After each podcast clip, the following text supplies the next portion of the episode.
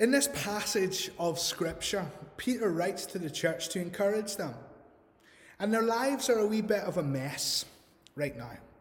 Now, their lives are not a mess through any fault of their own, but their lives are a mess because they are being persecuted for their faith and their love of Jesus Christ, their belief in the gospel, uh, the transforming power of the gospel of Jesus Christ. Uh, and they're facing persecution because of it. And this morning, I want us to consider the reality of three things that we serve a powerful God. We serve a powerful God who makes beauty from ashes. That we are saved by a perfect Saviour. And that actually we are a privileged people this morning. Firstly, a powerful God. Peter opens this discourse after he says his greetings. He says in verse 3 to 5 Blessed be the God and Father of our Lord Jesus Christ, who according to his great mercy, he has caused us to be born again to a living hope through the resurrection of Jesus Christ from the dead, to an inheritance that is imperishable, undefiled, and unfading, kept in heaven for you, who by God's power are being guarded through faith for a salvation ready to be revealed in the last time. Blessed be the God and Father of our Lord Jesus Christ. Here, Peter is attributing the highest form of praise to God the Father. He is reinforcing to the people, he is reminding them, and he is encouraging them in the fact that God is great. That God is worthy of glory, of power, and of honor. That He is worthy of all of their praise. And in doing so as well, by attributing that He is the God and Father of our Lord Jesus Christ, He is reminding them that because they are found in Christ, that He too is their God that He too is their Father, the all powerful, all knowing God is their God, is their Father. And in turn, reminds us this morning, because of the living nature of the Word of God, that that same God is our God. That same God is our Father, for whom nothing is too hard nor difficult. And it's he is a father who is full of mercy. A father who is full of mercy, and because of this mercy, has caused the people and has caused us to be reborn. Who has caused us to be born again into a living hope. Our world needs hope just now. Maybe you need hope where you're at just now. Maybe you're sitting and you're scratching your head and you have heard the news that we're in lockdown for another three weeks, that our lives will not be back to normal anytime soon. And maybe you're sitting there and you're scratching your head and you're saying, Why? You just don't understand why. And it seems like hope is fading away. I want to remind you, church, as Peter reminded the church in Asia Minor that you have a living hope. A hope that is amazing. A hope that is sufficient. A hope that meets every single one of your needs according to God's glorious riches in Christ Jesus. A hope to whom you can turn a hope that is not a thing, but hope that is a person. And that person is Jesus Christ. Reborn into Jesus Christ, our living hope. Born again. The old is gone, the new has come. A glorious living hope through the resurrection of Jesus Christ from the dead. And this is a hope into an inheritance. An inheritance that is imperishable, an inheritance that is undefiled, an inheritance that is unfading. An inheritance that, despite the circumstances of life, despite the difficulties, the trials, the temptations that you face, an inheritance that is secure because of who God is. That's secure and kept in heaven for you. It's a salvation that if we hold true, if we hold on, if we stay the course, a salvation that is ready to be revealed to you in the last day. An inheritance into which you can walk. An inheritance in light of which you can live life and life abundant. There is an incredible verse at the start of um, Habakkuk in the Old Testament. And Habakkuk is pleading with God. He's saying, Why is this stuff happening? Why is the stuff that we are experiencing in our world, why is it happening? And God turns to Habakkuk and he says, if I told, there's no point me telling you, because if I told you, you wouldn't be able to grasp it. You wouldn't be able to understand it. You wouldn't be able to comprehend that which I am doing in your life. I want you to know, church, and I think it's very important that we realize today that we have a God who is for us, not against us. And whilst God did not cause this global pandemic, whilst this is not a punishment um, on the world for their sin, Whilst God did not cause this, God will use it for his glory. It says in Romans chapter 8 that he works all things together for the good of those who love him and are called according to his purpose. God is at work. God is using this pandemic, I believe, to draw people to himself. Last Sunday, I read a, I read a statistic this week. Last Sunday was obviously Easter Sunday.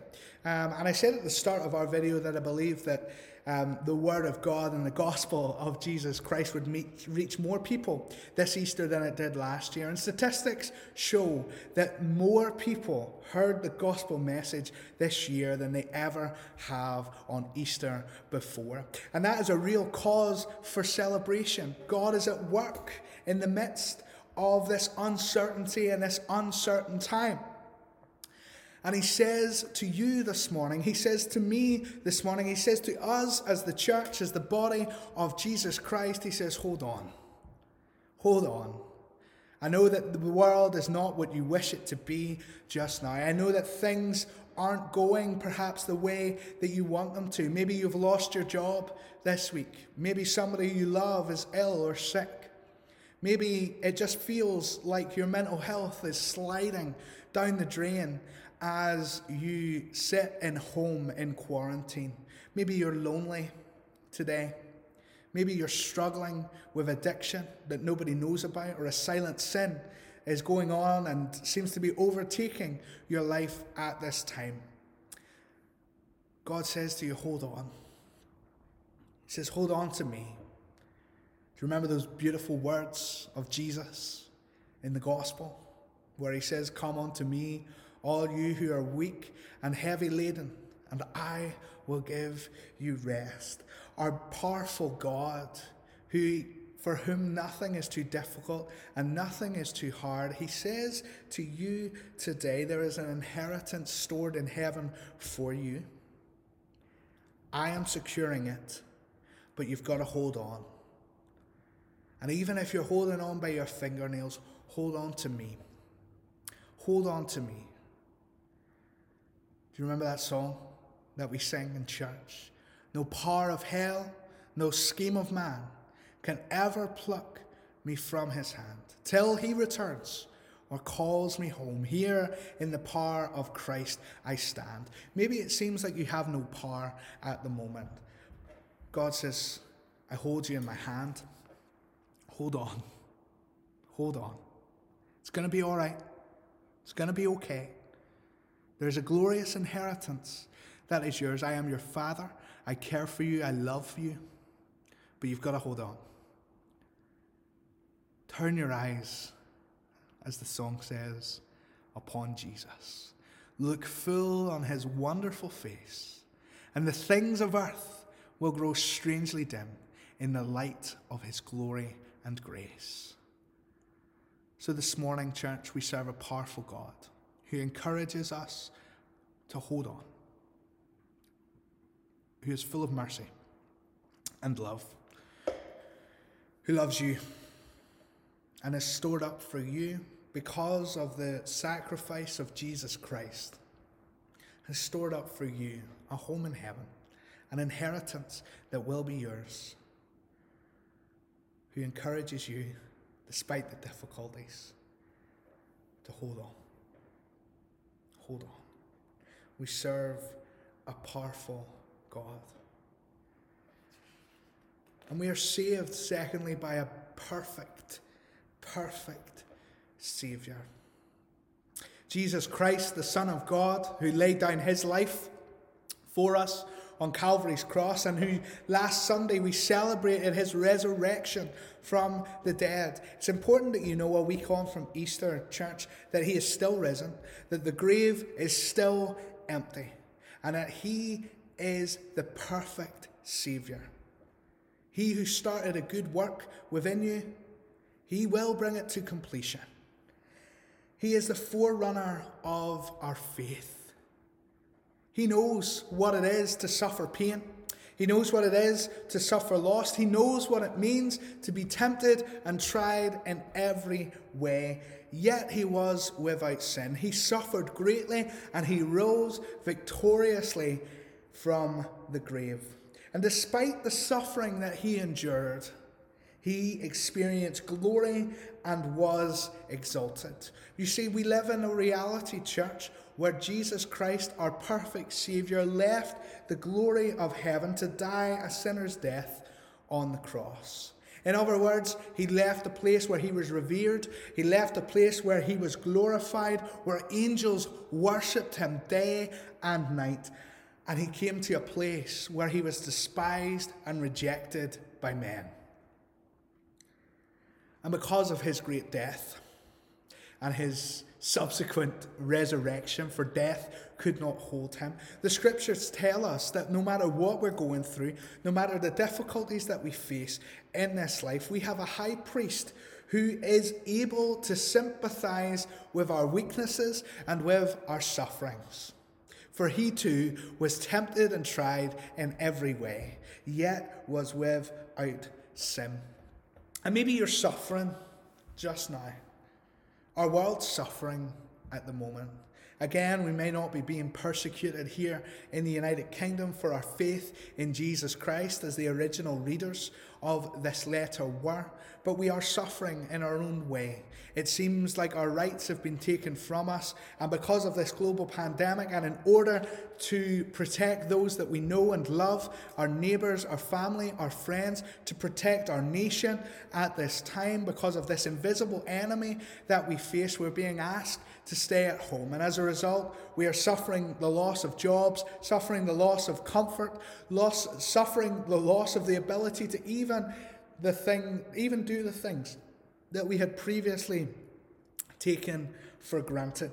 We are suffering at the moment. We might not be suffering as people around the world are being persecuted, but we are suffering. And somebody once said to me, whenever I was ill um, a few years ago, somebody once said to me, when I was complaining about my pain and then realised that this individual had MS and that his pain was much greater than mine, he said to me, No. He says, Don't compare the suffering that you are experiencing to what other people are feeling because you're the one going through what you're going through. And, church, it's important that you recognize and you realize that we have, a, we have and serve a God who weeps with us, who cares for us, a God to whom we can take the littlest of things.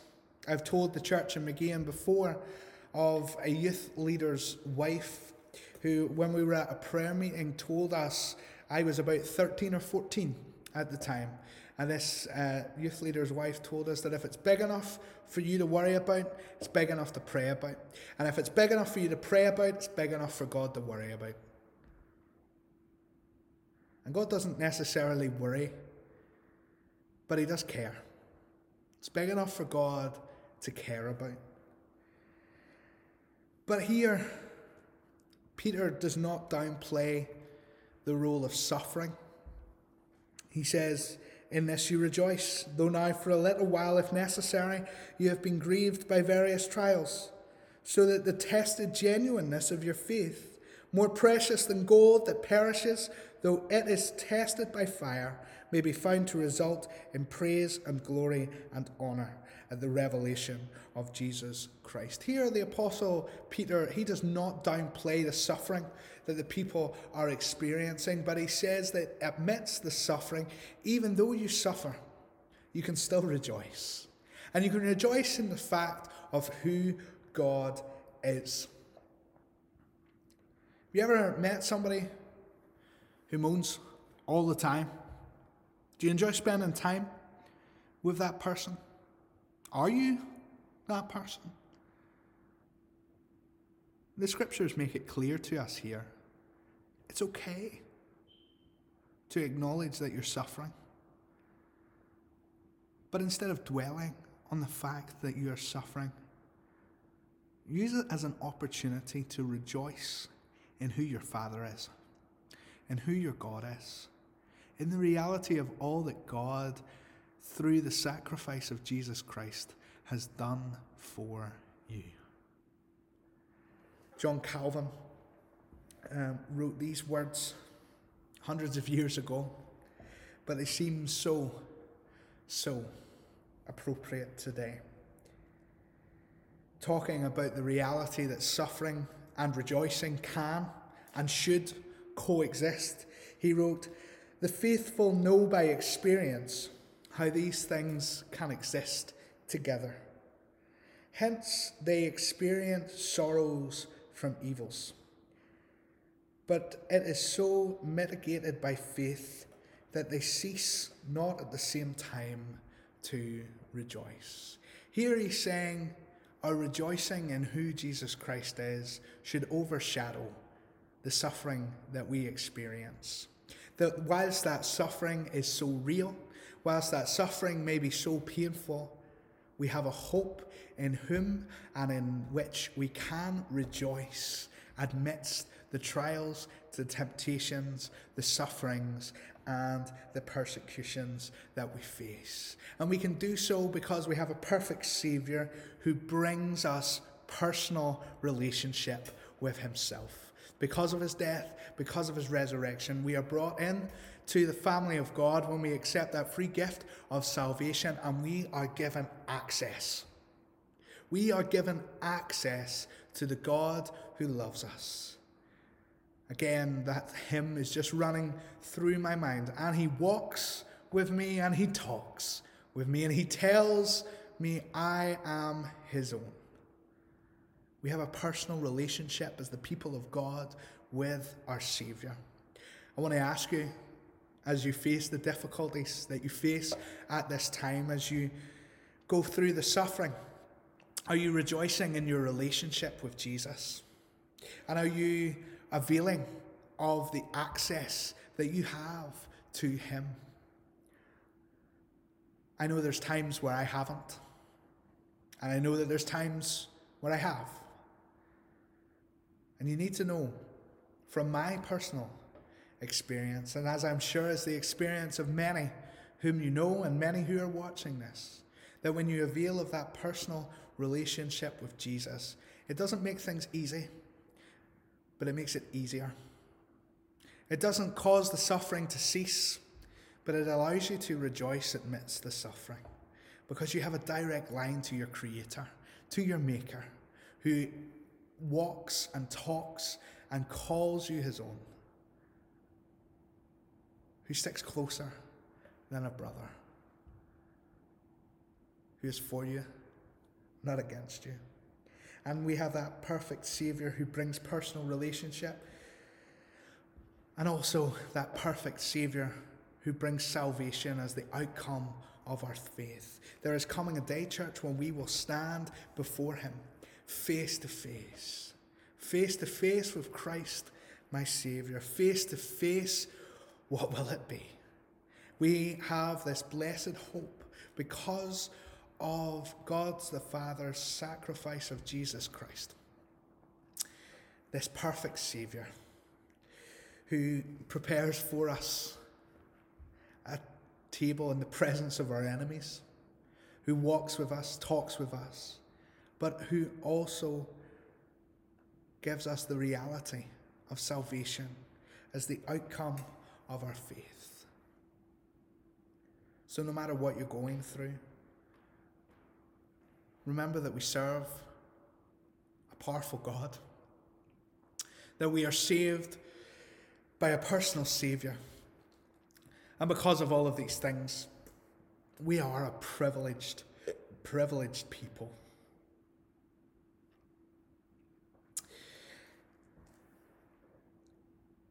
In this time of testing, in this time of suffering, the genuineness of our faith is being proved.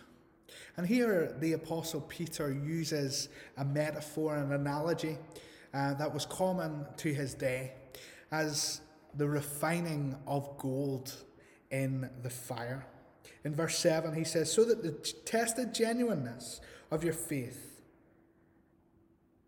more precious than gold, that perishes though it is tested by fire, may be found to result in praise and glory and honour at the revelation of Jesus Christ. Have you ever wondered or even thought about the reality that perhaps this whole situation could be used to test the genuineness of your faith? That whilst God did not send this virus to the earth, God could use it. God could use it in your life. God could use it in my life to test the genuineness and prove the genuineness of our faith. We are a privileged, privileged people. We live in the reality of a risen Saviour. We live in the reality that Jesus Christ, the same Spirit of Christ who predicted the sufferings of Christ and the subsequent glories that he would um, face afterwards, that same Spirit which raised Jesus Christ from the dead, that same Spirit is the same Spirit sanctifying us through and through into the likeness of Christ. And that same Spirit works in us personally if we allow Him to do so. At the end of this passage, Peter talks about the prophets of old. He talks about angels and how angels long to look um, here. And he, he just, he, he says to a people who are at risk of losing their lives, let's bear in mind we're being asked to stay at home. He says to a people who are at risk of losing their lives for the sake of the gospel. He's reinforcing to them time and time again you're a privileged people. The prophets of old longed to see these days. Even angels, even angels long to see. They long to stoop closer and have a closer look at what has transpired through Christ and what is transpiring in the lives of suffering Christians. The angels and the prophets of old, they long to be in your shoes. They long to be and live in your reality. And that might seem like something very strange for us today as we sit at home, as we long for life to return to normal. But perhaps today, we would see ourselves as a privileged people, a people who are shielded under the shadow of the Most High, a people who, as the people of God, have someone who cares for us, who loves us, the all powerful God, the perfect Saviour, who laid down his life so that we could be free, so that we could have relationship with him. And although we may suffer at the moment, although we may go through difficulties, we are a, a privileged people because of all that Christ has done for us. The Apostle Paul in 2 Corinthians 4 and verses 16 to 18 says this So we do not lose heart. Though our outer self is wasting away, our inner self is being renewed day by day. For this light, momentary affliction is preparing for us an eternal weight of glory beyond all comparison. And as we look not to the things that are seen, but to things that are unseen. For the things that are seen are transient, but the things that are unseen are eternal.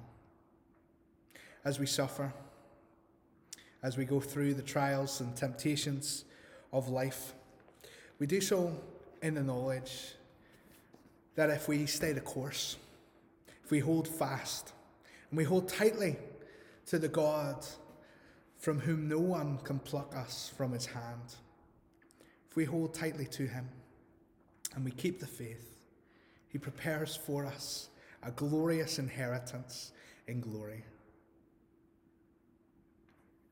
And in comparison, everything that we go and go through and endure, although it may seem so hard and so difficult, and although it probably is hard and difficult, whatever you're going through just now, whatever I'm going through, whatever we as the church are going through just now, it's worth it. So let's hold fast. Let's hold true. Let's God, let's let God be God. And let us be the holy people that He has caused us to be in light of the powerful God that we serve, the perfect Saviour who saved us. And let us live in the reality that despite our circumstances, we are a privileged people who ought to rejoice in the realities of Christ our King. Be blessed today. Have a good rest of the Sunday, and we'll see you tonight at 6:45.